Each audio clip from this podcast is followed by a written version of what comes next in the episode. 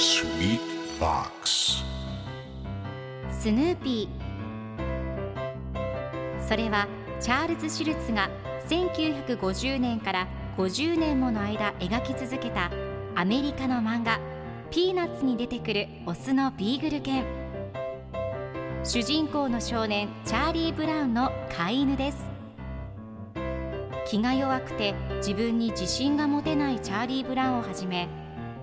いろんな個性を持つ子どもたちが繰り広げる人間模様に人生の哲学を感じるのは私だけでしょうか？Peanuts Dictionary Peanuts Dictionary.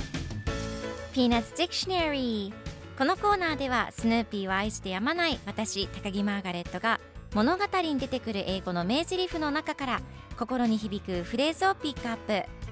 これを聞けばポジティブに頑張れるそんな奥の深い名言を分かりやすく翻訳していきます。それでは今日ピックアップする名言はこちら。Everyone treats you with more respect. Everyone treats you with more respect. もっと敬意を持って接してくれる。今日のコミックは1989年11月25日のものです。今日はスヌーピーの兄さんスパイクのコミックです。スパイクがもし砂漠でヘルメットをかぶったらリーダーに見えるしみんながもっと敬意を持って接してくれる。多分と考えています。人から見られる印象も大切ですね。では今日のワンポイント英語はこちら。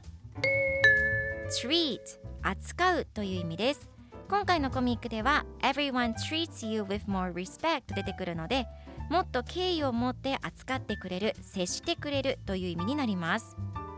では treat の例文2つ紹介するとまず1つ目彼はおじに優しくされた He was well treated by his uncle 2つ目その問題をあまり軽々扱ってはダメ Don't treat the matter too lightly それでは一緒に言ってみましょう Repeat after me